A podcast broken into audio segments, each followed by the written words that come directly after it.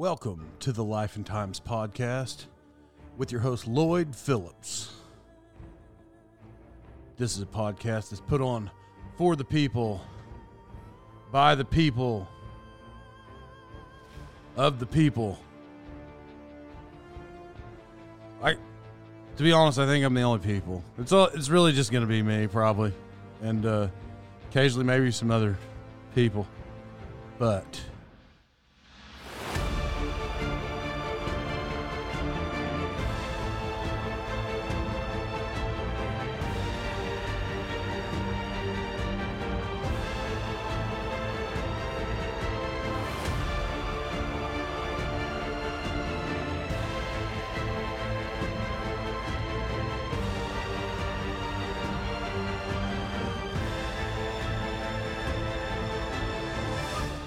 Welcome back to the Life and Times podcast. I'm your host, Lloyd Phillips.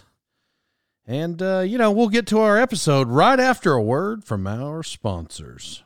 Winchester Ranch premium beard oil products contain unique scents that are unmatched in the marketplace.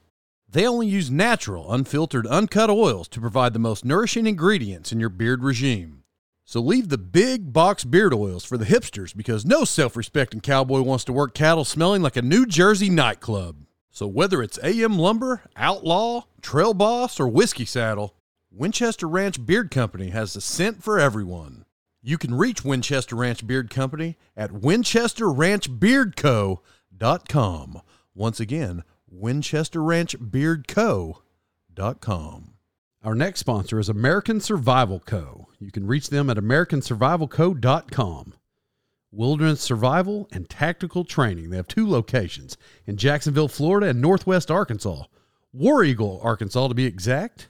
Your instructors are from the hit Netflix show Snowflake Mountain, Matt Tate and Joel Graves. So whether it's a few hour workshop or a weekend course, it's perfect for individuals or team building exercises. For more details, head on over to AmericanSurvivalCo.com and also check out their podcast, Survival Logic. Once again, AmericanSurvivalCo.com. Welcome back to the Lifetimes Podcast. Back with your host Lloyd Phillips, uh, doing it again. Uh, today we have a we have a guest and I'm pretty excited for it. Uh, it's uh, Jimmie Tramel. Seems like I'm related to him, but even if I'm not, he's the most fascinating person I probably know. Like personally, if I'm just being real, uh, he's a Tulsa World writer. He's been with, he did sports for 25 years, and uh, and then for the last eight, he's the pop culture writer uh, there at Tulsa World. So he does a lot of interesting things. Uh, Jimmy, thanks for being here. How are you today? Man, I'm glad to be here. I'm flattered you would even ask me, so thank you for having me on. Oh, well, I actually can't believe that.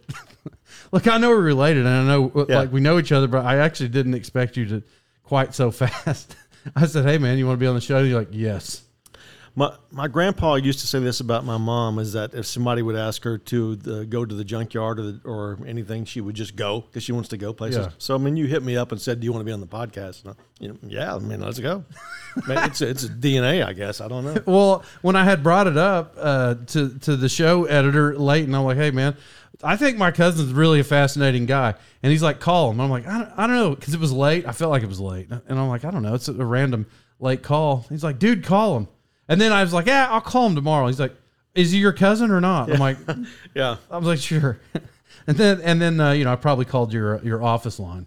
No, no, you call me at, uh, we don't, I don't work in the office anymore. We all work at home. Since COVID, we've all began working at home. Yeah. So it's a, I can roll out of my bed short commute, you know, walk four yeah. steps, and I'm I'm at work. That's a deal.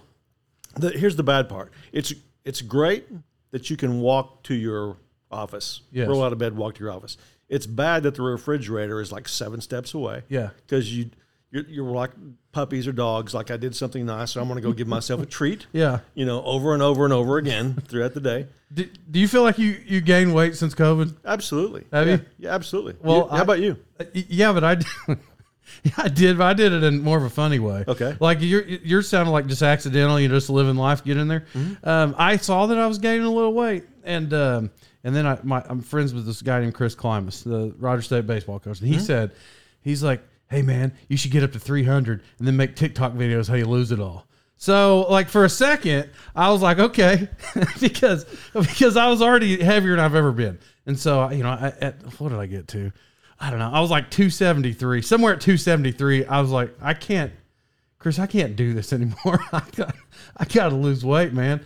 And uh, so yeah, I'm, I'm still chubby from the thing, but I do not weigh 273. Well, aren't you fascinated by actors who like put on 30 pounds for a role or lose 30 pounds for? Yeah. I, mean, I don't have that kind of uh, discipline.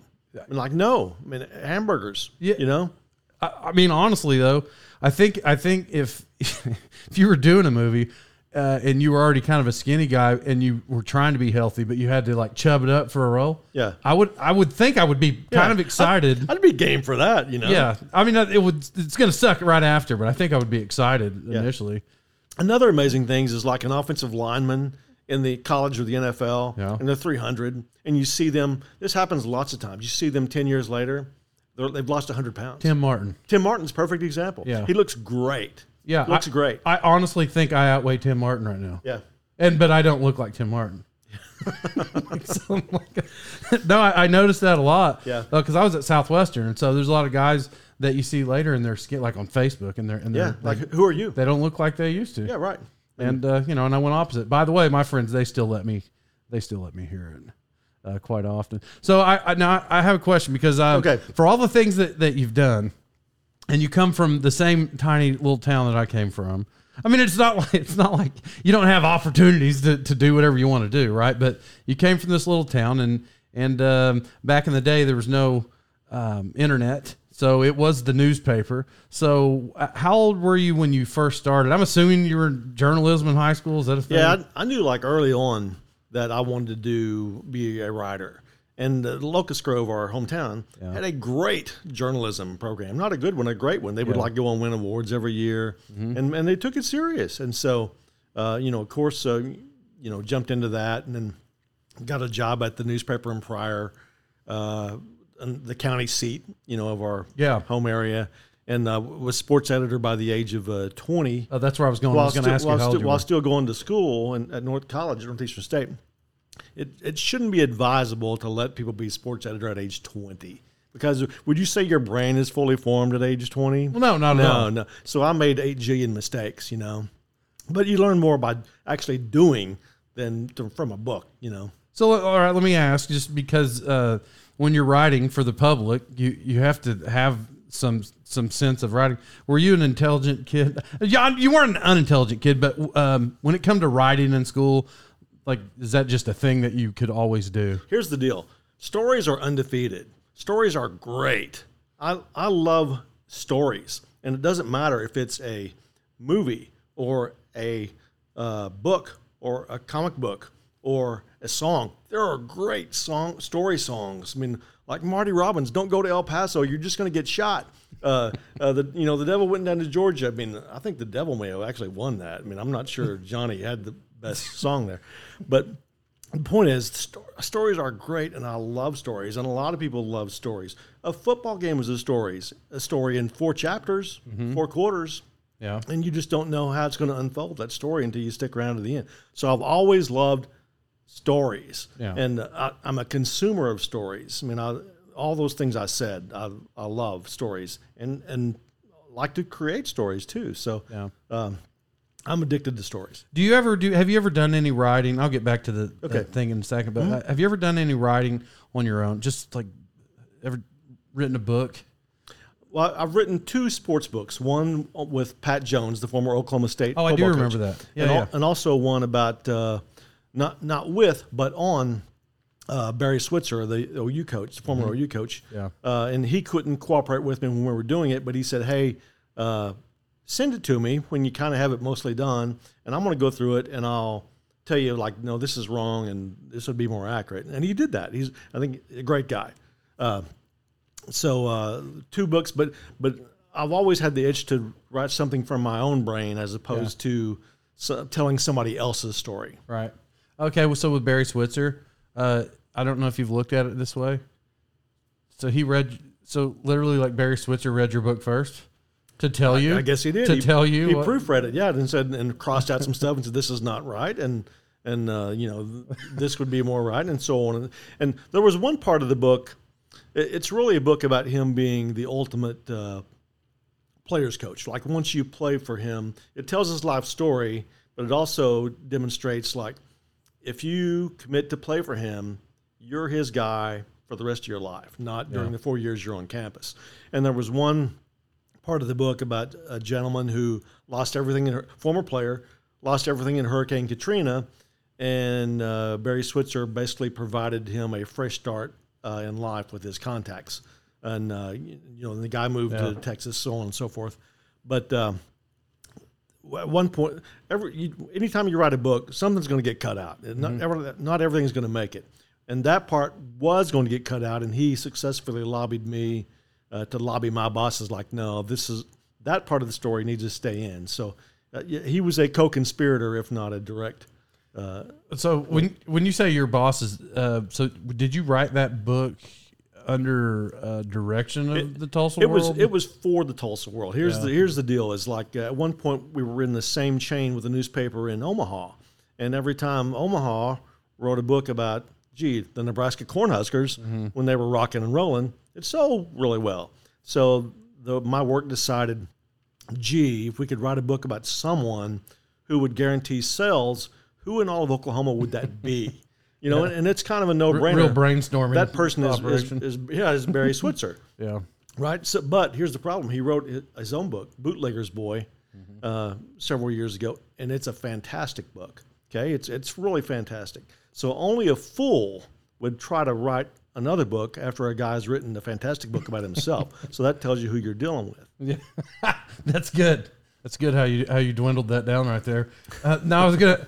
So I, I was actually gonna reference him because I, uh, and and that's part of the fascination that I'm gonna get to. So so let let, let me go back. So you Pryor and then you left Pryor and then um, how did that come about? Where the Tulsa World's like, hey, let's go get this kid from Pryor.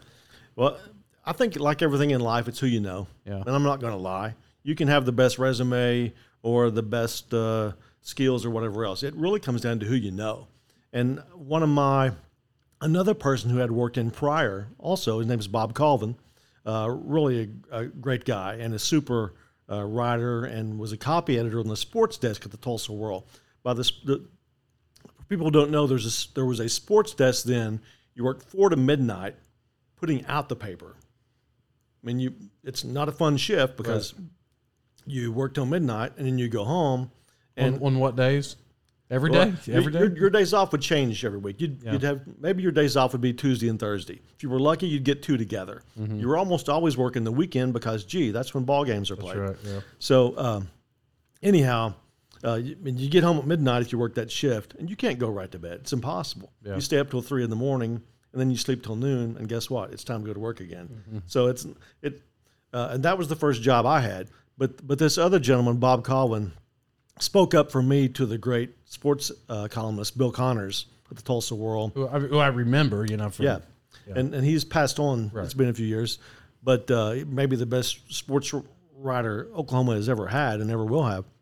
Although Berry Tramel at the Oklahoman, uh, my cousin also on the other side, Yeah. uh, is uh, great as well. But it came down to somebody went to bat for me and gave me a chance, and I got my foot in the door, took the bad job, you know, with the hopes that, uh, gee, if a writing job opens up, I'll go, I'll leave the sports desk where you write headlines and uh, and and edit other people's stories to gee, where I can go to some ball games. I mean, who wouldn't want to go to a ball game and get paid for it? Well, kind of where I was going with that. that When even though you're working on the weekends, doing those kinds of things, did you do you did you feel like you were working?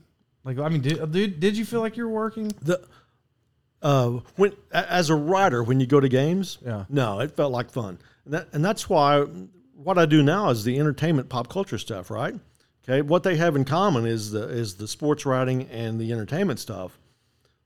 They're fun. I mean i i have no desire to cover crime or politics or government. I mean that's that doesn't that's not fun for me. I, I want to play in the sandbox Yeah. okay? And sports and entertainment are sandboxes. I, I can't get motivated. And there are other people who, who cover those things and they are great at them. And I have respect for them. But I can't do that because it's it just wouldn't be fun for me. Okay, so when you were when you were the sports editor at Pryor at, for the Daily Times, um, was that your first writing gig? Like you walked right into sports? I, I'd done like some uh, part time, uh, you know, freelance work for for the Pryor newspaper and some of the little newspaper. Locust Grove had a tiny little paper at one point, and they would pay you like uh, per inch, like you know, in dime an inch for for a column inch in a newspaper. Really, I'd have change the font. Yeah, no doubt.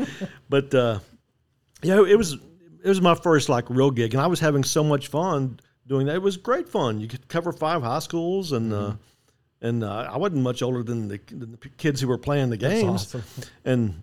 You still remembered some of the my- players on the field. You're oh, like, I don't like this guy. Watch this article. No, it's no, it's more so the other way. Like so many of those people are still my friends, whether it's Facebook Yeah. or real friends or whatever else. But I was having so much fun doing that that I, I, I mean, I quit college Yeah. uh, at one point because I it was just more fun to go to work. uh, but I was making maybe two hundred dollars a week or something. I mean, I blocked it out of my mind. It's so low. I don't want to have painful memories. And I knew like I I can't make two hundred dollars a week the rest of my life, so I got to Yeah. go finish school, which I eventually did. There at NSU, right? Yeah, yeah. Uh, well, so all right. So when you were doing sports, and that's the thing, like, um, you see all these people on TV, and uh, especially like OSU, OSU, OSU, and OU fans. Um, you you see the interviews that are on TV all the time, and and you, you bring up Pat Jones and Barry Switzer because those were my childhood, right? I mean, and then just further other people that you know through time just as a an individual who's watching it on TV, it's not fascinating. They're on TV, but you see these people like close, like right uh, up close, to the point to where you're on a first name basis with these people. Well, uh, Like in your, it kind of in your heart. Do you think you feel like that's kind of cool? yeah, it's changed. Uh, back then, there were personal relationships. You're, you shouldn't be friends with the people you're covering because if they uh, rob a bank tomorrow, you have to write that, and you, so you can't write that about your friends. You so, but it, it was personal and professional at the same time, and they were people who you wanted to be around them. I mean, uh, like uh, Pat had talked about how uh, Stillwater is not the easiest place to get to. I mean, you, you got to come at it this way or that way or whatever else. But he, he, you wanted to be around Pat and those guys because he just made it fun to be there. I mean, he got it. Um, Bill Self at Kansas gets it. I mean, uh, he, because he's a people person. It, I feel like we're going the wrong way now that so many people want to put up wall. The salaries have gotten so big that they put up big walls and you never see inside. Do they put up walls, or do the people around them put up walls? Well, I, they become uh, kings of their little kingdoms, Yeah, and they, if if it's not them directly putting up walls, they have enablers who will put up the walls Right. for them. And there are still some exceptions out there, but it's it's changed far, far, far from the time where.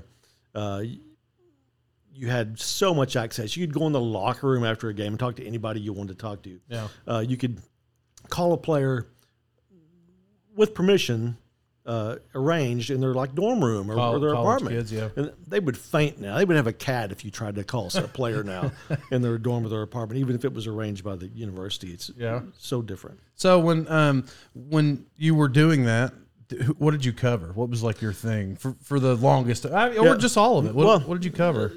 we didn't have pro sports here until Thunder. Basically, we had the minor league stuff. So uh, college ball. I mean, um, you know, OU, OSU, uh, Tulsa, Oral Roberts. We used to cover Arkansas big because Arkansas from Tulsa is the same distance as Norman. Right. Uh, so we would cover all, all those schools. Uh, I, I was the primary golf uh, writer for a while and covered. Uh, I had the 2007 PGA Championship, and as a perk, they sent me to the Masters and uh, and the U.S. Open that year. You've hit a golf ball before, I know. Yeah, um, I, have, but I was going to say, are you the one that put me in the paper for the hole in one? You know, the little tiny section that's this big that says Lloyd Phillips hole in one. I don't know, Hole maybe. fourteen. Maybe. like, you know how the, Where'd the you- which- which course? at uh, Broken Arrow Golf and Athletic Club. Okay. You, you know how they call it in? Who puts that on there? That's not a rider. You just No, that, that's what I was talking about. They had the sports desk that worked four to midnight. That call would come in, and it's your job to actually physically make sure which on on this page what goes on it. What's the top story? What gets the biggest play? Uh, what's the second and third best story that you go on the page, and then so on and so forth all the way through the paper. That's so. Did you? Um, I mean, I know that you were a writer during that time, but did you um, interview Sally Fu Abdullah or Joe Warren, depending on the year there? I was real fortunate that you know what a, you know what a beat writer is. Y- yes. Okay. And uh, uh, for those who don't know, a beat writer is someone who's assigned to cover one team or one school. That's your that's the team you cover throughout the whole season. When I first got to the Tulsa World, we did not have a beat system, which was very unusual. Uh, our boss would just assign us like, okay, this week you're covering the Arkansas game. Next week you got the OU game. Week after that you got the uh, TU game, and you might have a, even have a Dallas Cowboy game. But you were covering somebody different uh, every week, and it, that's not the best way to do it because if you cover one team for a whole season, then you kind of form relationships. and right. and to your question, I was so fortunate in that uh, in some of my years as the University of Tulsa beat writer, it was a time when when Joe Warren, Sally Foo, our uh, hometown uh, buddy, was actually uh, playing there at the University of Tulsa. So it's, Yeah.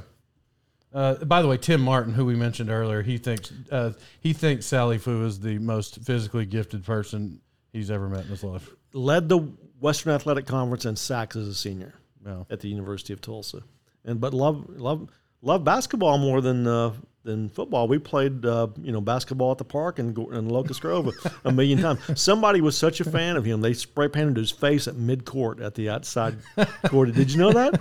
No, that's true. There, there was at mid court on at Gorda Park. Somebody got a can of spray paint and sprayed it like a tribute to Joe's face in mid court of Gorda Park. I think if I think real hard, I yeah, I probably remember because I went to Gorda Park um, a lot. yeah. We always played basketball a lot, though. We, What do you, that's what you do when you grow up in a small town. You- Yeah. You, go to the park and you play basketball, or you people. I was going to say, or people drag main. A person doesn't even know what that is anymore. I did a I did an entire episode talking about this. Did you really? Yeah, because I know because I know you're uh, older than I am, but Yeah, um, when I was in school, I just rehash it. It was a while ago. So when Yeah. I was in school, uh, they, his nickname's Paco, but Jared Potts. Jared Potts owned Main Street when he? Ah, uh, his okay. I, I I don't think he had a job, so his mom had to spend three hundred dollars a week in gas back when it was fifty cents a Yeah. gallon. Oh, in hindsight, it was so stupid because you'd go up and down the road all over and over again. And who are you going to see different that you don't see every other day of the week? Oh, nobody. But sometimes you would go to, we would go drag main in a bigger town. You'd go to Pryor. Yeah. Or Cla- Claremore had a horrible drag main problem. Well, for the city, not for the kids. But it, it was bumper to bumper gridlock. That main drag, it was, and you turned around at Sonic, didn't you? Is that, is that as I recall in which town? in Claremore? Maybe, but I can't recall. I didn't do a lot of Claremore. And in Tulsa, you would sometimes you'd go to Tulsa. On and, Memorial? And, you know, back in the day, before decades earlier, it was Riverside Drive, or I'm sorry, Peoria. They called it the Restless Ribbon. Yeah. But, but yeah, Memorial was nuts, you know, as far as people who quote unquote were dragging main. Yeah, because uh, well, nobody got ran out of anybody's parking lots back then. You'd drive down to Tulsa because when I was 16, we would drive there and do that, and and uh, thousands of people would be parked. Well, let me ask you a question. What killed it? What killed dragging main? um, I- uh, uh, liability maybe. I don't know, insurance liability. I was going to say phones because you, you can do any, Oh. anything on your Oh, phone. But, wow. it, but I was going to say it, but you but it died before that. It died before really the iPhone. I have no idea what killed it, but it, it just ceased to become a thing. But you would think it would carry over from year to year to year from seniors graduate, freshmen and sophomores carry on the tradition. Yeah. It, it just died. So why? Yeah, I don't know. I mean, because in in the town we live in, uh, there would be a hundred kids at Harp's parking lot or IGA, depending on when. But there'd be like a hundred kids out there, or where the doctor's office was, there'd be forty kids out there, and it just, I don't know. They just started making you leave. Uh, I think it was probably we don't. I don't want to mention their names, but they're notorious where we're at. It could have had to do with uh, with this group of guys that uh, would go steal Christmas trees and throw them down Main Street. Uh, Oh, man. night. I don't know. It- man, if we could get into the stories that can't be told, I won't name names, but the, there were obviously soft drinks in front of one of the business, soft drink machine, vending machines in Yeah. front of one of those uh, businesses. Yeah. And uh, one of the guys or two of the guys found out how to reach their arm up in there and grab a free pop. And they basically were, they were emptying those machines. It was not me. I mean, I'm Right. try not to you know be a thief. in fact, there's not much worth. I, I hate thieves, but Yeah. this I thought was like kid stuff fun Yes. but um, they eventually got caught, of course. And they said you're gonna have to repay everything you've stolen. You know how much do you think you've stolen? Like, well, you know, six bottles of pop, you know, something like that. Yeah. Uh, I think I owe you three fifty. Yeah. Let me just dock my paycheck. You know. Yeah, that, that's actually funny. So, what for all those times that, that you you did this? Did you have somebody that you felt like was the most fascinating person? I, I like. I think I know who you're going to say, and that's why I'm asking. Most fascinating as far as like an interview subject. Yes, Uh, Evel Knievel. exactly what. Yeah. I, yeah. Yeah. Uh, as a writer, you hope to find somebody who's not uh, who will just be themselves instead of instead of uh, playing a character or being guarded. And Evel Knievel would have said anything. Yeah. I mean, which is not surprising. I mean, he tried to kill himself a hundred times on motorcycles, right? Yeah. So why wouldn't he say anything? Yeah. I mean, but some of that you can't separate from hero worship too, because at the time I was growing up, there was nobody bigger than Evel Knievel. And I was talking with some guys earlier today. Whatever you liked at ten or twelve, you're gonna like that forever. I mean, monster movies, yeah, I like those forever. Evel Knievel, yeah, six million dollar man, you know, Bigfoot fighting the six million dollar man. I mean, Yeah. I I quit Little League Baseball when I found out I would have to miss episodes of the Six Million Dollar Man. That's That's what a did true it? story. That's what did it? I'm 100. percent So when I quit sports to be the pop culture writer, it was the second time Uh, that I left sports for entertainment. Forgive me because it was just a tad. Of, oh, I know what the show is. What's the guy's name? Steve Austin, uh, Lee Majors. Yeah, Lee Majors. Yeah, that's right. You're- Are you aware that he fought Bigfoot? No, Yeah, it was like the huge deal. Like uh, it's he- got to be. He's the only one that ever saw Oh Bigfoot. Oh, my god! And it turned out to be a robot. The Bigfoot did. So it wasn't actually. They still haven't Well, found it. in in this world of the Six Million Dollar Man, Bigfoot was a uh, just created by these aliens or something as a robot. And, Yeah. And then he and the Bionic Woman both fought him. It was just fantastic. it was like a huge event. okay, uh, have you ever met Lee Majors? I actually have. Yeah. I saw him. At, I go to a ton of pop culture and Comic Con type events. right. And you know, you see all these guests. So and uh, I I uh, saw him at a pop culture convention, I think in Dallas, and uh, he wasn't surrounded by a lot of people. And, he, and I just made eye contact with him, and he made eye contact with me, and you know, little hearts came above my head. but I, I just kind of shook his. He reached out, and I shook his hand and said, "Hey, you know, thank you for all the entertainment you've given us. Really Yeah. appreciate it." And then uh, uh, the Bionic Woman, I, I've interviewed her, uh, Lindsay Wagner. She was at a pop culture con in Tulsa a few years ago. So how far, how far do you get to travel for those things? Just Um, regional? If it's driving distance, I'll go. Like Yeah. I've been to San Diego, excuse me, San Diego Comic Con twice in 2000. That's the big one, 2000. But it's it's blown up so big that it sells out immediately, and it's almost like a lottery. Like Really? tickets go on sale, tickets are gone. Just it's like that. Uh, so it's gotten it, it's impossible to get tickets to it anymore. But it's- but I'll go to Kansas City, Dallas, uh, anything kind of in the region, and uh, but I I dig that uh, nerdy stuff like the all the things that have to do with comic cons and and people for people who don't know, all the celebrities there typically will do a uh, free question and answer session in public for the price of admission, so you can go here. If your favorite celebrity or this person or that person's there, you get to go ask them a question, and and uh, you know you wouldn't normally get to do that. That's actually, I mean, that's awesome. Who would you, want to see? Because you get to see so many uh, interesting people.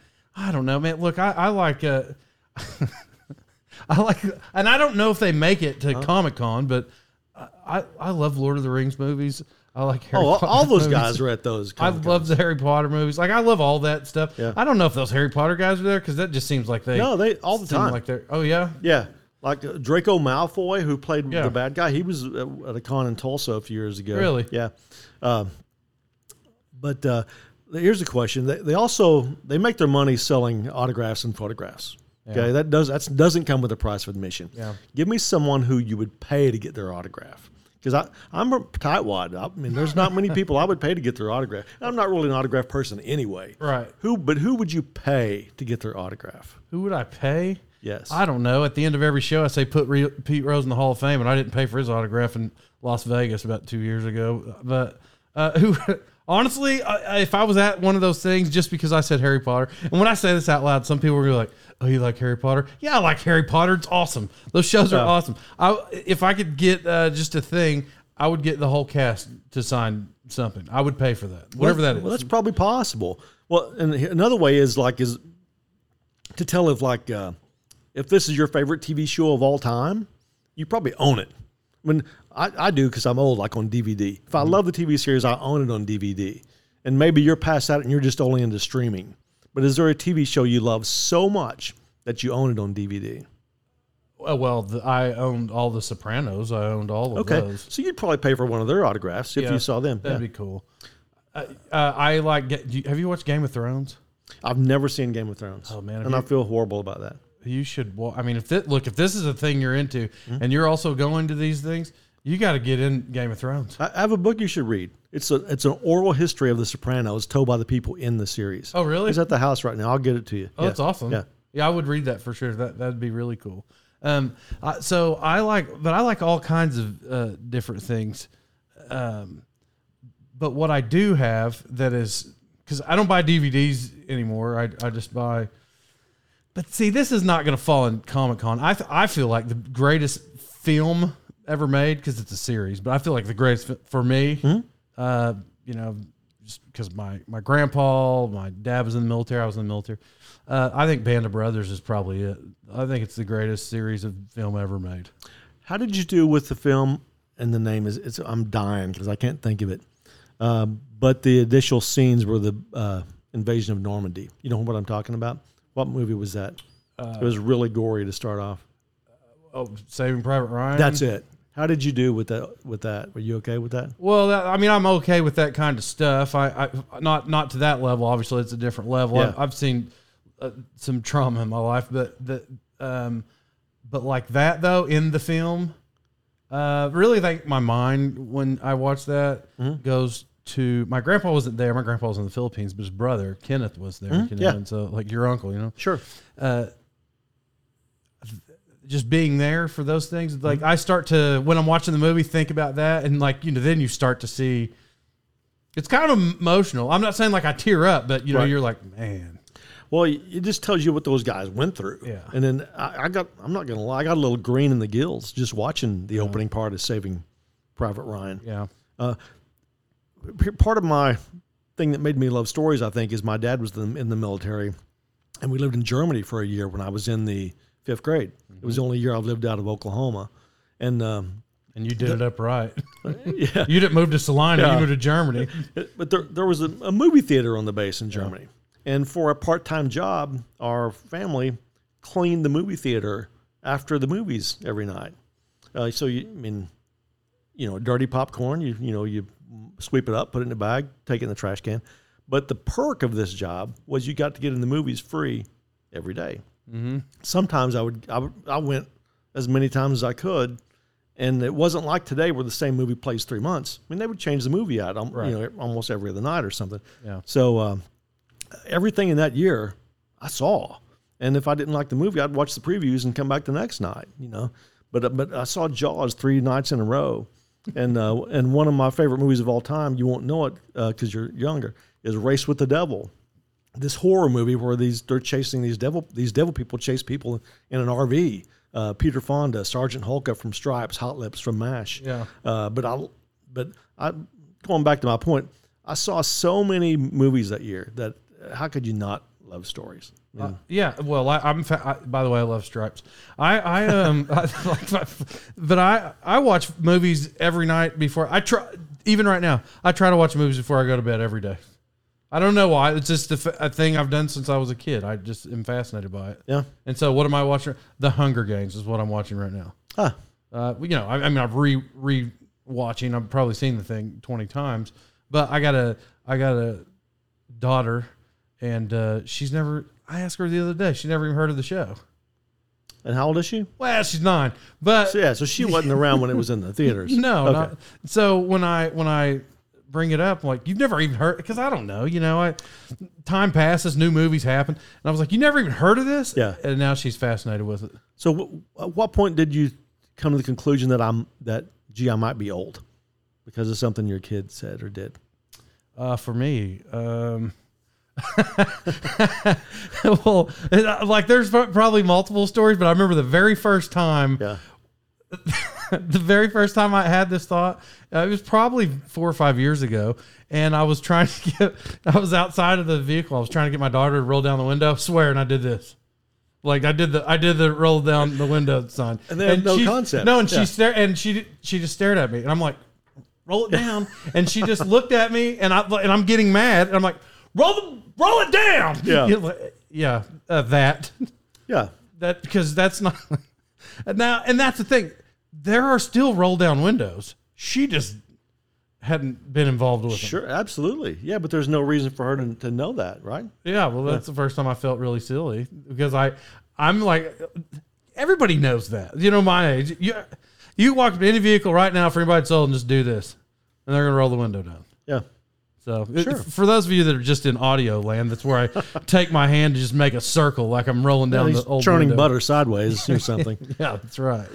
So uh, that's it. What about you? When when did well, it happened again last week because I was uh, in a I was uh, selling comics, my side hustle, at a comic show, and the I was had the booth right in front of the television in the store, and I asked if they could turn the volume down. So at that moment, I knew, you know, I'd I'd crossed the threshold of being old again. That I was the guy who asked the television to be turned down because it was annoying, you know. Yeah. And and they were nice enough to do it.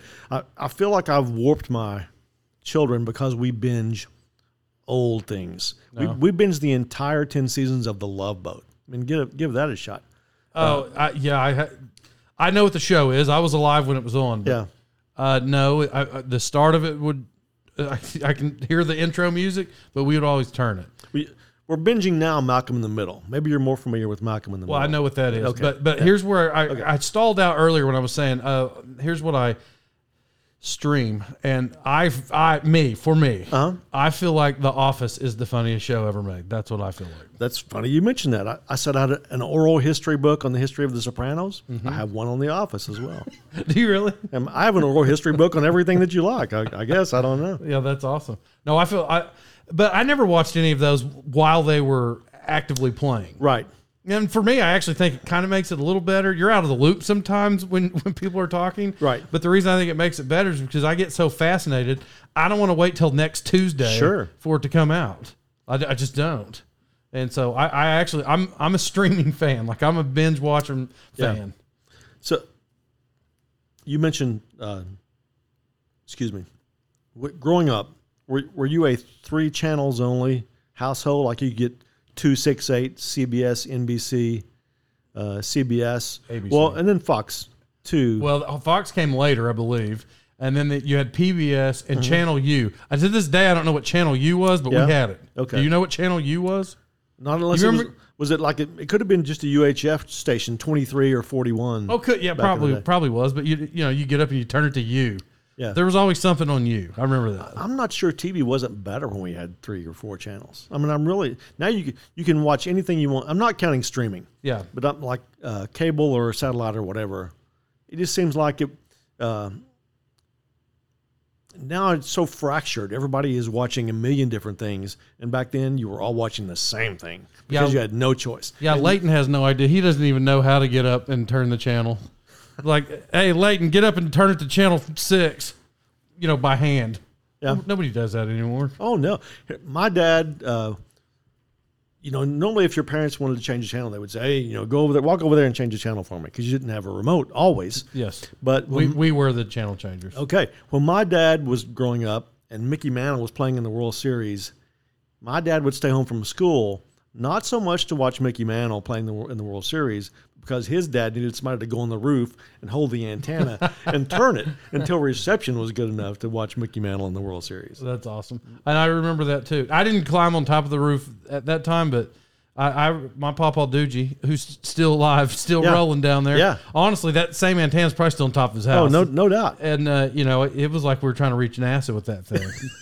so I, it was just big and all forky, you know. Like I don't, I don't know what the purpose was, but uh, it worked. Yeah. Well, they had TV in there. So uh, you you said that you collect comics, I do. or you, or It's, you? it's been a lifelong addiction. I bought them at uh, the you know the drugstore, uh, the uh, In and Out at Locust Grove, and you know back then you could buy them everywhere. They were at supermarkets and convenience stores, and now you can only get them at one place, and that's at a comic store. And so you bought them at the drugstore. oh yeah, here my the first comics I bought had a twenty cent cover price. It's how I learned to hate taxes because I had a dollar. Yeah. And I went to the drugstore. I thought I'm going to get me five comic books for this dollar. it's like nope, you can get four, and then got some sales tax coming your way. And I thought, oh, I hate I hate taxes. Now. Yeah. Well, um, did you did you uh, also I've spoke about this too. Did you ever go to Charlie's In and Out? They you could just buy Jolly Ranchers. They were like three cents, and you could buy gum. You could buy, and as a matter of fact, most of the time he'd probably just give it to you. Not all of it, you know, but he was just Great, great guy. Oh yeah, he was awesome. And and the whole the whole uh, Tootsie Pop thing never made any sense because if you got the star and he honored it, like he always like, oh, you got a star, get another one. All you gotta do is just pick them up and like turn it till you see a star. Like it didn't. like, Oh. The guy knew he was getting hosed down there on on the Yeah. But he didn't care. He was an awesome guy. Yeah. And I I, I, I probably had ten thousand ices when I was a kid. Ten thousand's a lot. It sounds like no it. wonder you're on a sugar high to today. Still, Yeah, yeah. I was tracking diabetes when I was a kid. I was a Mountain Dew addict, man. I would drink like six, seven a day, and uh, I gave that up about ten years ago because, that many a day. oh yeah, but in my mind, there's nothing better than a cold Mountain Dew, and I'd still like to have one, but I just can't because Yeah. it's just you Well, know I don't. I haven't. I haven't had a pop. I call them pop. I haven't had a pop in. I don't know, eight, seven, eight years at all. Like, and I don't even think. I don't think about them daily. I see people get them all the time. But Yep. what what what the memory that's in my head though, when you pull one out of the ice chest that's been in there a couple of hours, uh, and Uh-huh. and it's so cold Yeah. and it burns the back of your throat. Oh. Now that that's a memory I can't shake. And there's nothing worse than a hot pop too. Like try to drink it. Try to drink a Mountain Dew that's been left out in the can't. sun for about an hour. you I know? can't. Yeah. I had one friend that uh, I guess it doesn't matter if you say his name, but uh, one friend it was Nathan Wills. Okay. He only drank hot, like warm pop only.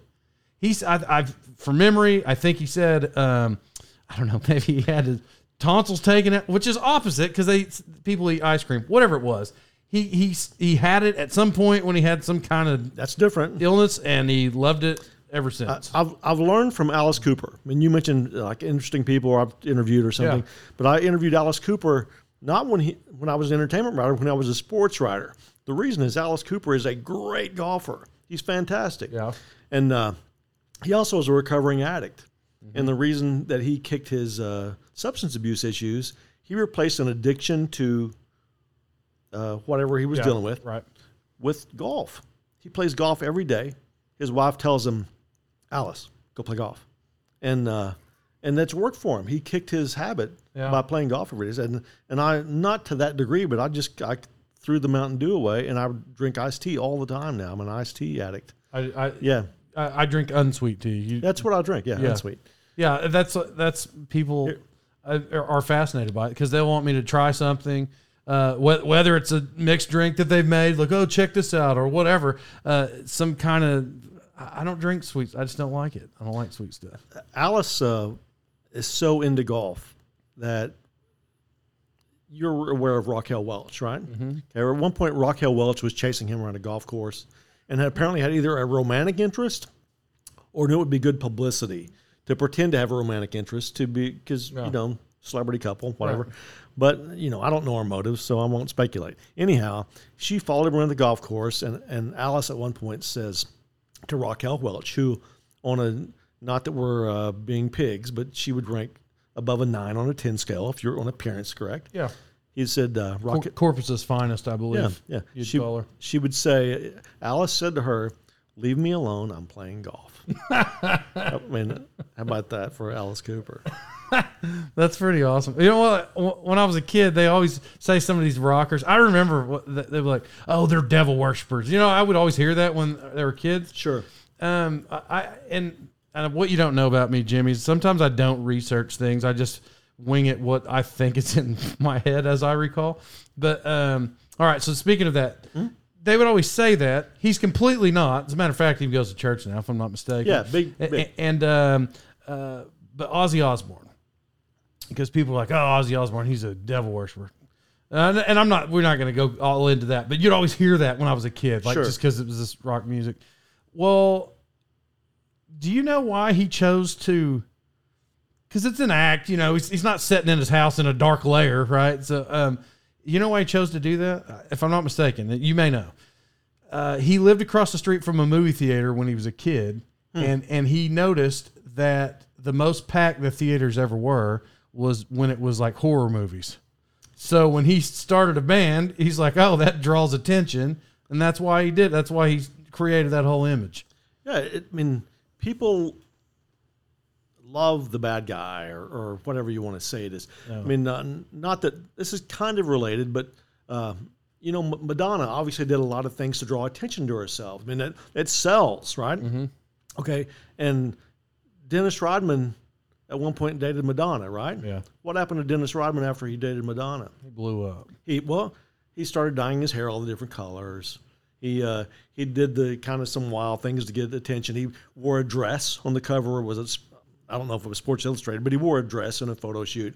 So it's almost like that he learned from Madonna, like the uh, squeaky wheel gets greased. Yeah. and and like it was like from a marketing standpoint, it makes it just Well, blows the, well, the uh, the only reason who I well I now know just because she's so big, she's big, but that's why I knew who. Um, uh,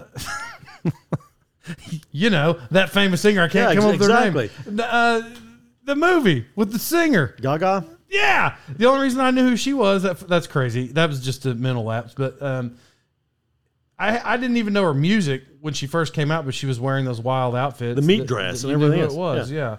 That- It's true that it's that way. And, but it's important for a person to be able to, to have some substance behind them and not just be uh, a gimmick, you know. And Al- Alice Cooper has said that too about other uh, acts. Like, uh, yeah, it's great that you, uh, you know, have a hair full of cats or a head full of cats or something or whatever your gimmick is. But Yeah. where, what's your where's your song? You got a song? Uh, but yeah, but she's someone who's proven to have like a you know, obviously talent. You know. So, so for your pop culture, pop culture thing now, um, I know you're saying you're, you're going to those comic cons, but do you get to, do you go to concerts? Like, do you? I, I do. Uh, when, when our um, music writer at the Tulsa World left, we used to have a person who strictly was the music writer, and that was their job. Yeah. Uh, but that person took a job somewhere else, and I kind of inherited the music duties by uh, default. So when there's a concert in town, typically I can request review tickets, and, and they'll get you know get me tickets to the show and so on and so forth. We've only been turned down a couple of times. It's pretty rare when someone says no, you can't uh, photograph or review the concert. Do you do you feel cool? I'm just asking because I never got to experience this, but do you, do you feel cool when there's thousands of people in the stands and uh, and you're like down low and you like do you, do you Well- know that do you realize that's such Well, a cool it- thing? it's not always down low. You, the tickets could be anywhere. They could be third level of the arena, or you know, uh, in, so it, it's not guaranteed. I, I was first row for uh, Stevie Nicks and the, the Pretenders, uh, but then the usher realized he had made a mistake and put me in the first row by accident. So I ended up being in like in the sixth row or something. so the usher moved you. Yeah, and it, it was correct. It was a legitimate. Oh, it's mistake. fine. Oh, it's fine that it's correct. But let, here, I learned this. Um, so we went to UFC. It's when Jon Jones uh, he fought uh, Anthony Smith. Uh, Mm-hmm. Or bigger that day was Ben Askren's first UFC fight, and um, he beat Tyrone Woodley, I, I believe. Uh, and then there was another one. Um, Usman was Usman, whatever. There was a couple big names that time uh, on that fight. Well, that particular card, we got there you know, the main event's at 9 p.m., whatever time it usually is, 8, 9, 10 p.m. I didn't know this. During those UFC events, they're fighting all day long, like all day, the whole day. I mean, Yeah. 9 in the morning. There's fights at 9 in the morning. Yeah. So I'd hate to be those people, but you know, 9, 10. Sure. So when we walk up, we walk up from the backside just because Uber dropped us off, not in the front. So we're walking around the building when they're wheeling out a fire fighter on a gurney, putting her in the ambulance, and we're like, Yeah. oh shoot, man. So like we walk around anyway. So we get in, we get inside the venue. Um, our tickets were not horrible, but there really wasn't security. We we bought the tickets where we had the private lounge behind us, but it didn't necessarily mean that we were down on the floor. Okay, so now having said this, since we got there so early uh, and there was no security, we sat down low watching those fights at noon, one, two, and then the usher finally shows up and, and he's security, but we were there. So when we first passed him, we're like, hey, sir, how are you? And we talked to him for like, you know, 10, 15 minutes. The night progresses. We're still up and down between the lounge and our seats. He knows now at this point our seats are down there. Yeah. So when when the Go fight right through, started, boys, yeah. yeah, when the fight started, he's carding, not carding, you know, show me your tickets to everybody. And when we roll up, he's like, all right, guys. And we just, uh, so we sat in $3,000 seats. That's great. For the fight. And nobody moved us and nobody sat down. So and and they didn't lose any money, so it wasn't stealing, right? no, that's right. Yeah, perfect. That's right. Here, here's something about uh, uh, entertainment as opposed to covering s- sports. In sports, somebody's going to win, somebody's going to lose, right? Yeah. And you're probably going to talk to some people who are in a bad mood if they lost. Everybody I talk to in entertainment is on their best behavior. And here's why. They talk to me before their event because they want to sell tickets, Yeah. right? Yep. Uh, and so they're going to be on their best behavior for the most part. There's some pretty rare exceptions, but so everybody I talk to for a concert coming up, for a TV show that's coming out, for a movie that's coming out, they're all putting their best foot forward because t- they want to sell tickets, Right. right? Okay, uh, so in sports, let me go here. Uh, for any of the interviews, have you ever? Because now you can get online and you can see where basically players or uh, coaching staff at some point or at some odds with reporters, kind of being rude to them. Have you ever had any of those people be rude to you? No, well, I've been barked at before, and it's just part of it. I mean, Yeah. it, it's a lot like a relationship with uh, with a spouse. I mean, uh, you're you're just in it for the long haul, and you're going to have good days and bad days, and and it's going to even out. And it's it's weird sometimes uh, for anybody. It doesn't matter any aspect of life. When somebody does you mad at some point, makes does something wrong or makes you mad, you have a hard time um, forgetting that or moving past it. Right. But what you don't do is think, gee, this person also helped me uh, uh, six times, but I'm not really factoring that into the equation here. So I need to remember too that this person has been good to me also, instead of just being one, one time when they barked at me. So, room full of people. Are you raising your hand or are you yelling questions like you sometimes see? Well, no, I- it's you just kind of. It was never a raising hand Just situation. make your eye contact. I think the the one at OU is so crowded now, the OU football, because there's so many. Back in the day, there weren't all the websites and bloggers and every, you know, so on and so forth. So it was just the basically the newspaper guys, the radio guys, TV guys. There's so many at the OU thing now. I think they queue you up like it's you know we'll call on you, it's your turn, uh, and that sort of thing. But you know, basically it was just pick your spot. You know, wait till the, there's a lull and you jump in with your Yeah. question and get out of there. Um, you, you know, you say there's a wall, like you had mentioned earlier. It's hard to get to those guys. Well, it was the media day at OU, and I went. To, you're probably there. for all Mm-hmm. football or basketball? Football. Okay. You're probably there for all I know. But do you, you know uh, Benny Long? You remember Benny Long? Yeah, dear yeah, there. Yeah, so I go to this because I, I personally am not a OU fan. I was always a TU fan, Uh, but uh, I'm with him and I'm with uh, the Brian fight. So we, we're at the game. Uh, the spring game is over, and Benny. This is just by accident. He has four pullovers in the back seat of his vehicle, and he Yeah. and he asked me. He point. He's like, "All right, Lloyd, which one?" I don't know. I, we hadn't even been in the stadium. It was in the parking lot. I'm Yeah. like, "Ah, wear that white one." Well, he puts the white one on. We go in the stadium. The coaches are all wearing those white pullovers. All Oh my all. All of them. Well, yeah. they're all. So now Yeah. the, the the game's over.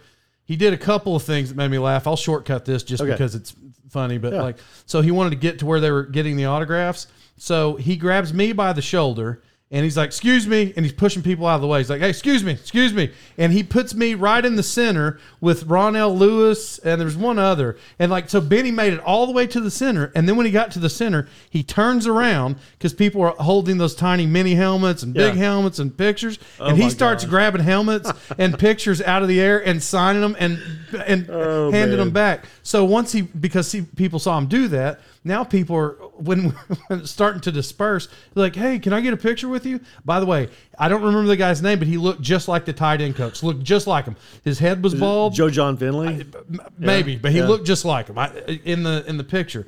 So. I I personally took about 50 pictures of Benny with OU fans That's fantastic. Oh, okay. So Yeah. so now so now we're we're li- it's time to go. Mm-hmm. And and the, one of the players it was their birthday. That's another side note, important part to the story. But so you know, there's festivities happening in the locker room, and then people are in and out. So when we're starting to walk, the, the field's dispersing, and Benny says, "You think I can get in the locker room?"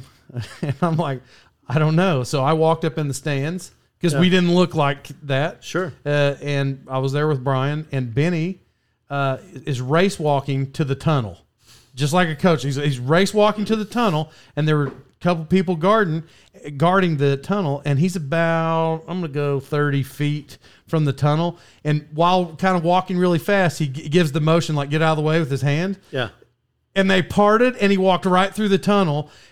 Now he's in the locker room, and we and we can't get in. Yeah. and uh, so he's in there for five minutes, and they don't. He looks like a coach. I mean, Sure. the people in there gotta know. Oh but- my God. So he pokes his head out, but the security probably don't know everybody that's associated you with can't. it. So he pokes his head out of the side uh, where you you couldn't get in. That's guarded and gated. Right. And he's like, by the way, what you don't know is I had to pee my pants so bad. And I was like, Benny, I can't wait. I said, Brian, I can't wait. So I was walking. I went to go find the bathroom. When I Yeah. hear, I see Benny, but I I don't got time to even turn around. Like I got, Right. I'm, like I'm I'm in trouble here. I waited too long. So he's like, Brian, what are you doing? Get in here. And security opened the gate for Brian. He walks right in. They're in there taking pictures in Bob Stoops' office with his feet up on their desk. Oh my God. That's unbelievable. They ate birthday cake with that guy who had the birthday hanging out with his family. I saw all the pictures. And because I had to pee my pants, I didn't see any of that in the inside, just the pictures when we left. Now, the odds of that even happening were amazing because had I not said, wear that white one, sure. because that's what all the coaches were wearing. Oh, But that, that's so dead on is like the secret to a lot of this stuff is just pretending like you belong. like just blend in and go. Like don't don't draw attention to yourself. Just yeah, I belong, way, I belong here. way minor scale, way minor scale. But Yeah. I did learn that once I started announcing uh, sporting events, Mm-hmm. when they have those hospitality booths. Yeah, I get it that that I can be in there, but I'm just saying, acting like you belong. Nobody, because you have different townspeople in there. You don't Sure. know the administrators, No. so I would tell people like, just walk in that door and act like you.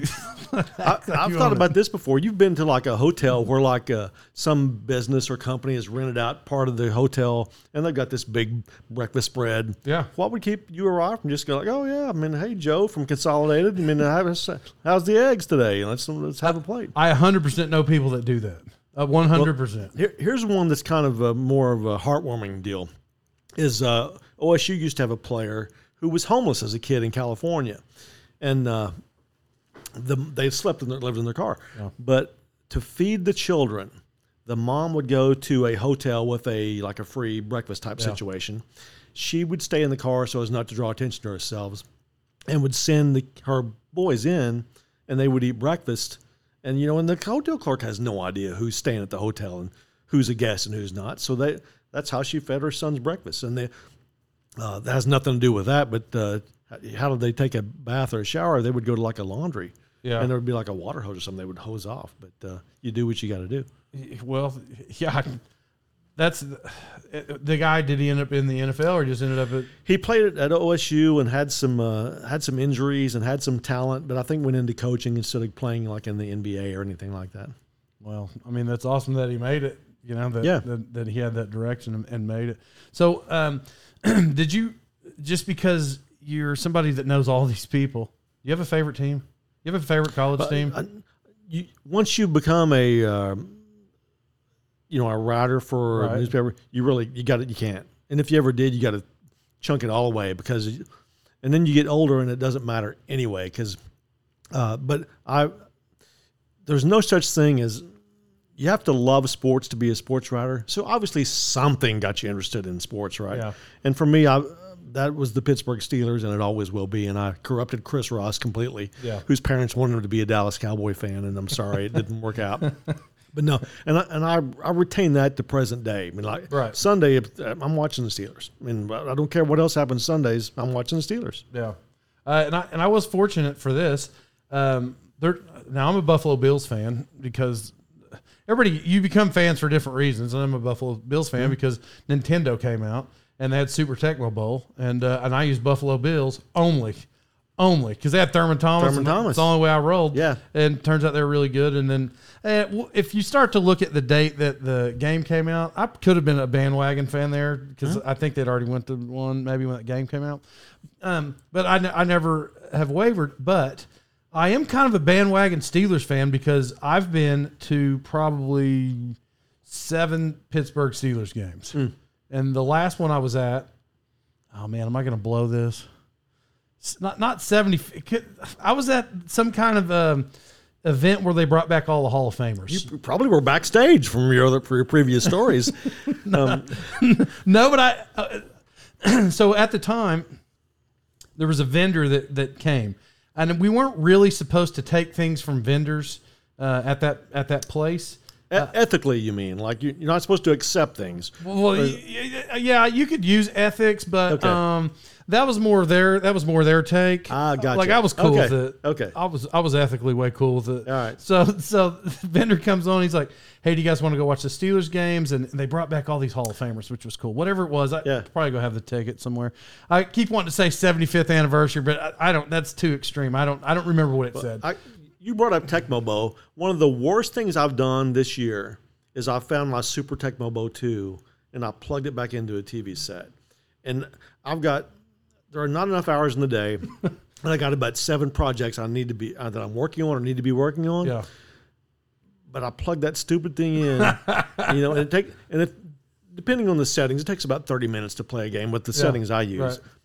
And you know you find yourself like well i'll just i'll sit there i'll st- i'll play one game you know and then four games later you're mad because it's like golf. You're you're not really playing against the other team. You're playing against to beat whatever you did the last time. Yeah, like i don't just want to win this game. I want at the end of the season i want to have all the records and stuff. Yeah, exactly that. Yeah. that's exactly. so but i've had to like call it quits like no. I, mean, I don't care if it it if it whispers to me like come play you know. No I'm, i just i got to do other things. Uh, well, I I carried around. eh, This is before it was nostalgic, but I carried around my Nintendo and Sega and Super Nintendo. I carried them around for for like twenty years. Every place I would go, you know, because I, I lived a few places, you know, and so and, and I always had it. It was in this big crate. And one day, oh, now a while ago, I carried it around for felt maybe fifteen years, and then um, about 10, 12 years ago, somewhere in there, I'm like, man, I'm tired of lugging this around none of this cool stuff hit now. You know, now uh, Sure. it, it- they just were kind of old, and I wasn't really playing them. yeah And I, I, I took it to you know whatever the vintage stock, Mm-hmm. and they thought they hit the mother load, and and uh, and so did I because I can't believe how much money they gave me for it. They gave me fifteen dollars. And right now, oh, well, they g- gave me a lot. oh, they did give you a lot. Oh, that's me- good. oh, That's they good. gave me a okay. yeah, like I couldn't believe how much they gave me Awesome. for stuff I, that I was. I mean, honestly, I could have probably gave it away at my thinking at the Right. time, I, and they gave me like eight hundred dollars. I'm like, Oh, wow. Well, I, I had a bunch of games. Well, now I wish I hadn't done that. Sure. Well, that's a, that's the history with everybody who's ever sold anything. That's that's cool. Like you never know when is the right time to sell. Like Yeah. uh, something may be worth uh, two hundred now and five hundred next year, but when, how long do you hold on to something and when do you sell it? Yeah. When, uh, I, I don't do sports cards, but obviously that's exploded Right. again in the last couple of years since COVID. Yeah, except for LeBron James cards. Uh, Leighton's favorite player is LeBron James, and he thinks he's better than Jordan. But we're not going to talk about it the, while, while he's wearing Jordans. Okay, I have a question. Yeah. Is that an Urkel figure up there? Oh, there? it sure is. That is awesome. yeah, that's Leighton's there. I, I've seen Urkel at a pop culture convention, and he, I mean, he's great. Yeah, Yeah, I call him. Is it Jamil or Jaleel? Jaleel. yeah, Yeah. Jaleel. Uh, that's. Pre- did, did you speak to him then?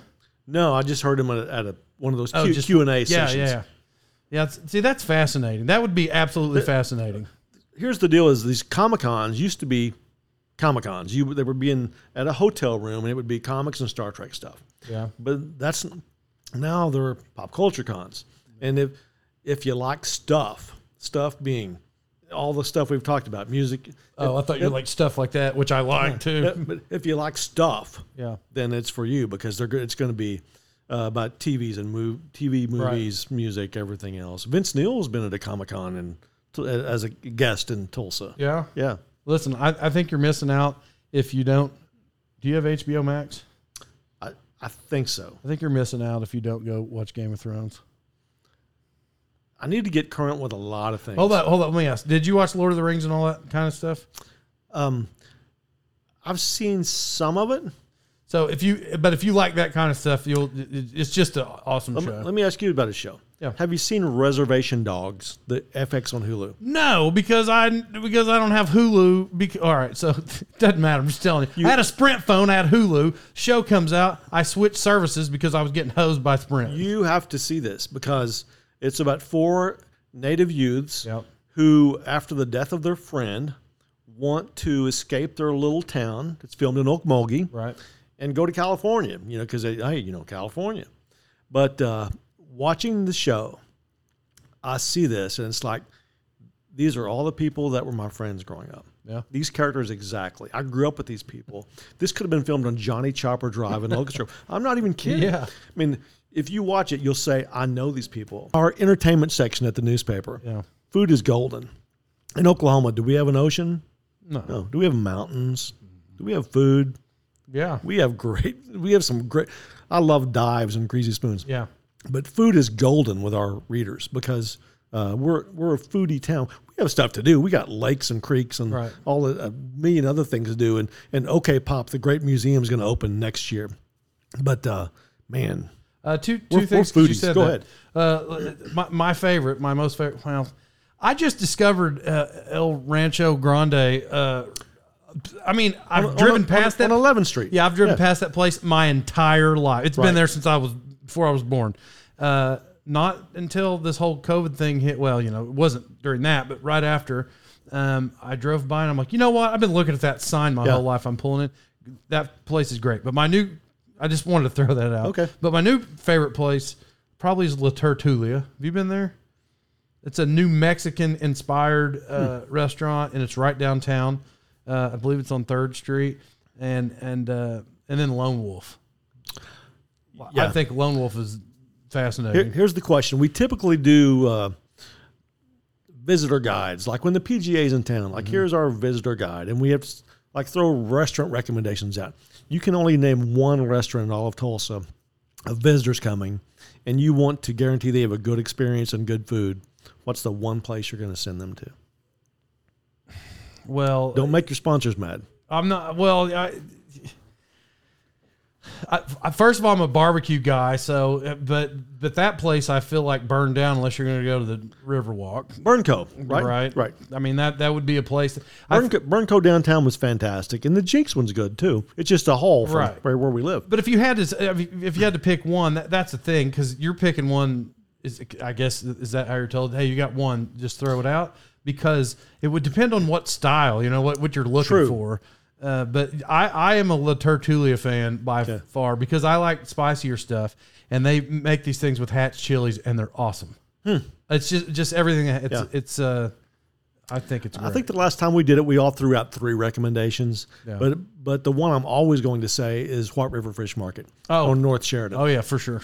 Yeah, for sure. Because um, I get the kebabs uh, just every time. That's what I get. a lot of places are kind of tightwads on their sides, and like you know they're going to you get this and that's it. Yeah. All right, I can get a baked potato and onion rings for sides at White River Fish Market, and and there's no upcharge for that. Yeah, have them bring it to me. Well, uh, the, what's funny is since it's a fish place, you think you're going to go there and be healthy, right? Because it's fish. But then they got that rotating pie thing right by like where you pay, Yeah. and I'm like, man, I want, I want that. I want all of those. Yeah. And I usually, I'm eating the cheesecake. It's going to happen every time. We, we got off on food there. I did that to us, I guess. yeah. But, uh, well, that's okay. I got probably, probably because it's hungry time. Could be hungry time. I don't maybe. know. That- that- that- I'm not going to say like this is like in my three. Maybe it would be, maybe it wouldn't. But, have you ever been to to Linda Mar Drive-In on the other side of Highway 75? Hundred percent. I've been there. Yeah. To me, I just love that they show Andy Griffith Only. O- only. That's- Only. They're go- it's going to be continuous loop. You're going to see Andy Griffith on television when you eat there. Uh, I'm going to guess in my lifetime I've ordered over 200 pounds of jalapeno chicken at that place. I'll, I go to the chicken basket every time. Yeah. I go there. Yeah. Yeah. I, not always the jalapeno, but I love the chicken basket more than anything else they have on the menu. I order two orders of jalapeno chicken. That's a lot. That's what I order. Because I have trouble finishing one order. Of Yeah, chi- and, I, and I order two. But I do say, just give me one order of fries because I can't. This Oh. is too much. Sure, yeah. yeah, and uh, because I I overeat. Here's the thing, Jimmie. I just told you I like the cheesecake, but realistically, I don't eat a lot of sugar. Um, I'm chubby because I overeat. That's what that is. You're chubby because you accepted the challenge to get up to to do this TikTok Yeah, thing. thanks, Chris. He really blew it Can- for everybody. Can I can I advise you on this? Yeah. I'm not sure that's a great idea to to gain weight and lose weight just for the sake of TikTok. I mean, uh, I, you know, uh, I was really inspiring the the youth of today. That's what I was doing. Um, but uh, currently, from that from that goal weight there, I'm only down 20 pounds. So it's uh, in about you know a year and a half. I don't. I don't think I inspired anybody. Is what I'm getting at. People are used to hearing your voice on the PA at the football stadium here. How's how's that been for you? Uh, I, I like. I, well, I mean, just because you say that, there, there's a lot of people who I don't personally know, and they're like, "Hey, man, what's up, Lloyd?" And it's and that's that's kind of cool. Um, uh, but I enjoy th- I enjoy doing that, not just from, from that aspect. I enjoy it because, uh, look, when I was a kid, uh, Les Kern announced all the sports. Yeah. and and uh, I, I'm I as a child, it's not like I grew up thinking I wanted to be Les Kern necessarily, but I was like fascinated. I'm like, you know, one day I want to do that. I don't even know how you got to do that. Right. I, did, I didn't know. I still don't. It's not like it's something that you've been asked. Should to be do. a reality show. Like you have to pass all these tests and everything. Yeah, well, so um, I, I, I, without going too in depth, I'm not sure how I actually became friends uh, with uh, the coach, but I did, and it was a while ago, and just and then just filtered. I talk a lot. Sometimes I talk fast, and I try to just spin people in circles just to make them laugh.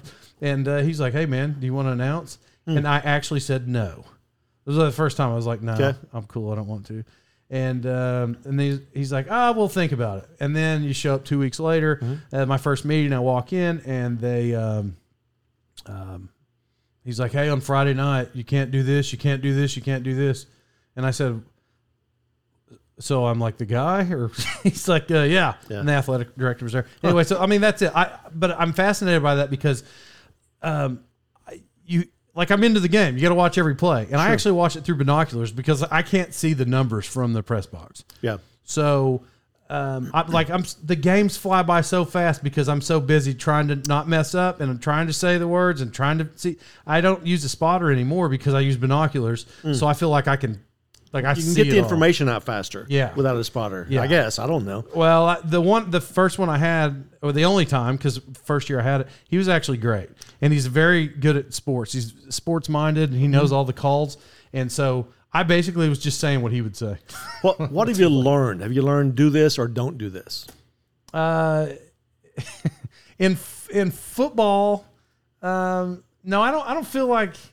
I feel like I, I did pretty good from the start in football. Uh, basketball was a more of a learning curve um, because I didn't. I even played basketball, but I don't. I didn't remember like all the calls. So you know when the really good announcers like oh blocking foul whatever. I don't. I wouldn't say that because even though I know it was a foul, I could say oh charge. There's just things you could spit off from playing. I wouldn't know the calls, so I'm not. I wasn't like real good with that, and and I, I guess all all three sports. What have I learned? Mm-hmm. When when I'm supposed to play the national anthem because I don't know. Like you you just think like you just go up there and call, but you're really in charge of the presentation before the thing starts. And so like there's some things like there's more structure to it than anybody would ever actually think. So if you see any of the sporting events, I'm running around with a piece of paper and a clipboard before those games start all, every week, every time I announce any sport, uh, just because I don't want to screw people's names up. So I try to I go to their coaches to try to say it right, uh, and but the anthems. So my very first anthem, and then I'll, I'll silence that talk. But very first football game, a guy who I hardly ever talked to on the phone, literally probably only during fantasy football season, but he never really calls.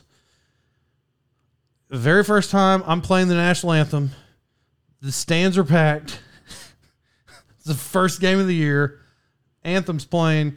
Uh, I figured out how to do it now, but I had my phone plugged in, playing the national anthem off of my phone, and I got a text message in the middle of the national anthem. Oh, so it interrupted the anthem. It shut down the anthem, and I am. That's the thing when you're trying to act in a split second to for technology, it doesn't work like you want it to. I couldn't turn it off fast enough, and then I couldn't find the music fast enough to hit play again. I mean, it, there was about a probably a 12 second gap, and then people start staring up at me. it was your chance just to sing it, right? yeah, well, one, uh, yeah, uh, one one time, um, we weren't they weren't going to have an anthem singer, and somebody made a joke. And they're like, "Oh, you should sing the anthem." So I actually went and recorded the national anthem. Ah, Uh, and, and I'm not the greatest singer, but I, I've heard some people sing anthems. I think I'd probably be just fine. Uh, but I couldn't bring myself to push the button for my own voice because I'm like, I'm going to be an idiot if I do that. So I completely didn't do it. Isn't it horrible to watch a sports movie and the guy at the PA, like the position you have, is doing play by play? Like Johnny has the ball, he's going to do it. Like, no, that doesn't happen anywhere. Get, get get that out of the movie because that doesn't happen. Uh, no, it doesn't happen, but you'll find uh, some occasional uh, towns, little tiny towns, because people will tell me those horror stories, and Yeah. they're like, "This guy talks the whole game." Yeah. Uh, as a matter of fact, I, uh, I, he may say otherwise. This is just a story I heard back in the day. But Les Kern was announcing, and he was saying he was he was attempting to say the play, and like people were pick, they could hear it, and they were picking up on it.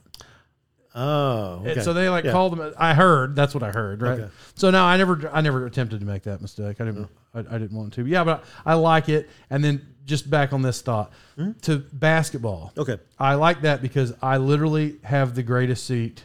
See, when I keep asking, like acting like you have access to all these cool things, it's because you're kind of behind the scenes. Like you get to see stuff that just regular people setting up there don't see. So when I'm sitting right beside the visiting coach, and Verdigris has had a lot of success, so usually the coaches are fired up, the opposing team. Mm-hmm. I hear it all. It's the greatest seat to be in. Yeah. It's it's awesome, and and you would be fascinated at how many times people turn around to me in the middle of the game and they're like, "Can you believe that? Can you see that?" And and you can't say anything. Sure. So Has a ref ever gave you the stink eye for something you said? no, I've always been no, I've always, Yeah. I've always been pretty pretty cool with uh, with those guys. I try for somebody like me who's such a wild idiot in other settings. I try with all my heart to be professional. And just so you know, if you go to a lot of TU games or have in the past, that announcer at TU games, when I speak in the microphone, not while I'm talking to you, but when I, why when I speak in that microphone, in my head, I'm trying to sound like that guy at TU Stadium. Well, that's cool. Like that's what I'm doing. And so there's a lot of people that didn't even know I was the announcer. Uh, they found out later Right. because when I talk, when I'm just speaking, it doesn't sound like me. Now, when they score touchdowns and I when they score touchdowns, sometimes I'll stutter out touchdown on purpose. Like I'll, I'll just be like touchdown. It's your trademark. Yeah, I like do that stuff all the time just to make people laugh. But yeah, anyway, well, Okay. I, I, t- I tell you what, um, I, I appreciate you being on. I mean, we're, we're rolling in here but, but an hour and twenty minutes. Yeah. Here. How about that? Uh, I mean, I, and that's that's the thing. Like I'm gonna, I'll start to close this thing out, but I literally could talk to you for eight hours. Well, that's the beauty of this format is you can just have a conversation and it goes on and it never feels like an interrogation. It feels like a conversation. Right. And whereas if you, I mean, I did some radio for like seven years and, and the, you got commercials every 20 minutes, you know? Yeah. So you, when you have a guest on, you got this long and this long and it feels horrible because you have to, everything you want to know, you got to find out in the next 15 minutes right. and keep them like here, here's this is horrible It's like you ask somebody a question hoping to get the good answer but instead they kind of trail off and and uh, filibuster about some boring stuff that is making people turn the dial like they don't want to hear that Right. but you don't want to be just a jerk and, inter- and interrupt and say oh okay great but uh, what about this so that, like uh, i've never been more nervous than when i interviewed william shatner on the phone Yeah. like I, Heisman Trophy winners, great coaches, so on and so forth. Shatner was the one that made me nervous because I love Star Trek. Okay, so I what if I make this guy mad? I'm not just making William Shatner mad. I'm making Captain Kirk mad. James T. too. Kirk's yeah. mad. So this has to go fantastic, and it can't go horrible.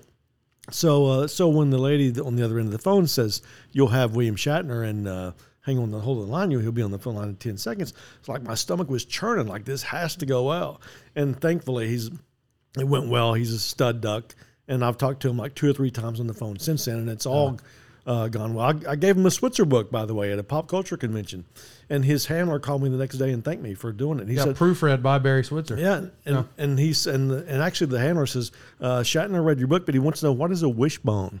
You know, it's, it's the old offense. But uh, where was I going with that? Before, I, uh, Uh, well, well, you're saying we were just having a conversation because oh, that's what I was going to say. Thank you. Uh, like typically a celebrity interview of that magnitude, they'll say you, have ten minutes, and then you know, because like if you're if you're it's probably to, it's to protect the celebrity because if you're like just a straight fanboy instead of more professional, Yeah. you could go on for an hour like, okay, in, episode, in season three, episode two, when you turned around, you know, well, you said this to Spock, you know, it's like no. Uh, so so they typically keep you on a tight leash, Right. And so that's the hard part. It's like, oh, I want to get the best possible answers, but I got ten minutes to do it, and so we got to keep this moving. And how are we going to do that? So Now you, now you, I mean, Evel Knievel's so famous. William William Shatner's so famous. Is there is there a, like a most famous guy? William Shatner's, I mean, really high up there. Shatner's like, pretty big. Yeah, but is there like a most mean, famous? Tiger. I mean, I've talked to Tiger in, in group settings, never one on one. Just uh, uh, how many questions did you get to ask him? I made him mad. Did you? Yeah, because I, people t- tell me I made him mad. I don't know. He didn't tell me. But at the, at the time of 2007 PGA Championship, he was on top of the world. But his kryptonite was Southern Hills. He had never won there, and in fact, hadn't really played all that great. But he'd only been there twice, and so you you try to ask. Uh, not in such in that blunt terms, like, "Hey, this is your kryptonite," you know. So it kicked your butt. So how do you feel about coming back?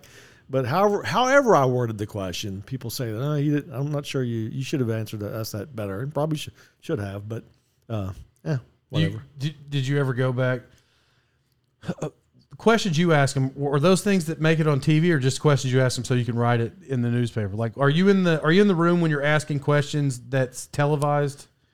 Yeah, and and and uh, a one on one is much better because it's all yours. Let's say you do all the homework and you know this information nobody else knows, and you're and you want to get that information for yourself to write your story.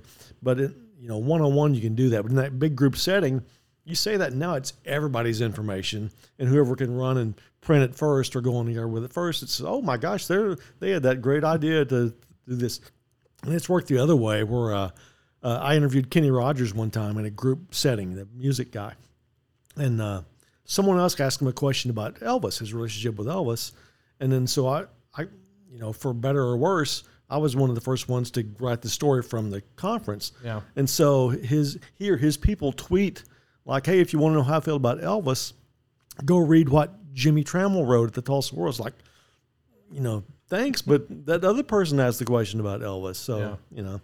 That's well. That I, I just think it's a fascinating world, and and I think it's cool. I also think it's cool that these are people that people see on TV, and they're like, "Oh man, it'd be so cool to meet them." And you've met thousands of people. And always treat them like people, not celebrities, because they I think they smell that when you want to treat them like oh my, you know I have to bow down before you. Just act like you guys at the OU game when you had those the matching uniforms. Just act like you belong and Yeah. and, and just and they're people and Well- they want to be treated like people. Well, I always I I always thought that when I speak to somebody famous that I would do that, but the thing is, is I used to do stand up comedy shows, and so I've I've met a few famous people just from from Sure. doing that. Yeah. Um, and I did figure out, but what you don't know though is like when you're when they come to your local club, even, like I was the host of the, of the club, and so they would come to to these clubs, and they're, they're- these are big national acts, and so when you speak to them, I didn't do it all the time, but I don't know. You say fanboy. I found myself. I stopped doing it because I realized that eh, I was always trying to say something funny because they were funny. and they're professionals. Yeah, it's, it's like, yeah. so, and, but I, I mean, I'm not such a such a nerd that I wasn't smart enough to figure it out Sure, pretty fast. yeah. But I, I would know when I would try to be funny. I'm like, Yeah, you don't want to play chess 'Cause it's against not natural. against the chess master. well, yeah, it's not natural either. So Right. just be normal. And then uh, through you being normal, if you are just a funny guy, just from being normal and then having a relationship and then getting to know them, then they do think you're funny. But they don't think you're funny when you're just like, sure. hey. Yeah. I, I, I would hear people do that. don't give me a name because I don't like to rat on people because it's not really fair. But maybe the one bad day they had out of a hundred. Have you ever had an interaction with one of them that went really bad? You're like, ah, I don't know if I like this guy anymore. Don't give me the name. Uh, yeah, But for the most part, yeah, uh, yes. Okay. The answer is yes. Yeah. Uh, I I was kind of excited to do this show. Yeah, I actually I'll probably tell you the name after the show just because I because I this may be a world I exist in again one day, but. Uh, was it Harpo Marx? and how he he was a writer. He's a new guy. You'd see him on some of the uh, some of those roasts, celebrity roasts. He's on some, Which I those. love. Yeah. Yeah, and and um, but he also was busy too. and I was opening for him, and uh, he was still writing because he was like working while he was Okay. uh, doing it, and um, I just don't feel like he was. I was excited when he was coming, and then afterwards, I'm like, eh, Yeah. I don't. But th- but then again, I can't. I, I, in in fairness, he was still working. Like he was actually working right up until he got on set. So he, there must have there must have been some kind of time crunch because he was actively sitting in the green room like doing this. Yeah. Uh, I, I, I don't want to give a name here. I talked to a Saturday Night Live guy on the phone. Uh, and uh, typically, fairness, they always want to promote the next thing they're doing instead of what they were doing Yeah. a thousand years ago because they want to sell tickets like we've established. But um, at the end, I asked him, well, can I ask you a question about Saturday Night Live? And he, and he just said, no. I- he said, well, what were you doing 30 years ago? So he just wouldn't talk. Here's a Saturday Night Live alum who basically owes his career to the show, but he wouldn't talk about anything about it. But as a reader, do they want to read about the next thing the guy's got coming up? Or would they rather be read about when he was really funny on Saturday Night Live? Well, yeah, here recently in the news, you know, some of those guys that were the most famous from the show, uh, people were turning on him because they're like, "Oh, he's rude. I don't like him. He's just a rude guy." The the interesting part, the follow up to that, is the same guy did a national interview the next day instead of the interviewing with the guy in Tulsa, Oklahoma. You know what he talked about? Saturday Night Live. Sure did. It's ridiculous. Yep. well, it, that's pretty cool. Listen, Jimmie, I, I thank Yep. you uh, for showing up very much. Um, I'll get off here. You got anything uh, you, you want to promote at all for you for you get off? Yes. Uh, Pryor Creek Comic Convention, October 15th at the Fairgrounds in Pryor. If you uh, like some of this nerdy stuff we've talked about, then we're going to, it'll be our sixth year. It benefits the Pryor Area Arts and Humanities Council. The money does not go to uh, me. I just kind of wrangle the thing for them because I have some contacts, Yeah. that sort of thing. So uh, five bucks to get in, and the Pryor Creek Comic Con, October 15th in Pryor. Yeah, that's awesome. Well, uh, we'll we'll check it out. I'll we'll uh, I'll throw that in there somewhere at the first of the show. So Cool. I appreciate you being on here. Uh, very cool. And uh, listen, guys, we're, we're going to go ahead and, and get off here for now. But I uh, appreciate everybody listening this week. By the way, you'll know Jimmie because it has nothing to do with what we just talked about. Put Pete Rose in the Hall of Fame, everybody. Uh, he's getting in. it's going to happen. I just don't know when. Uh, uh, love everybody. We'll see you next week.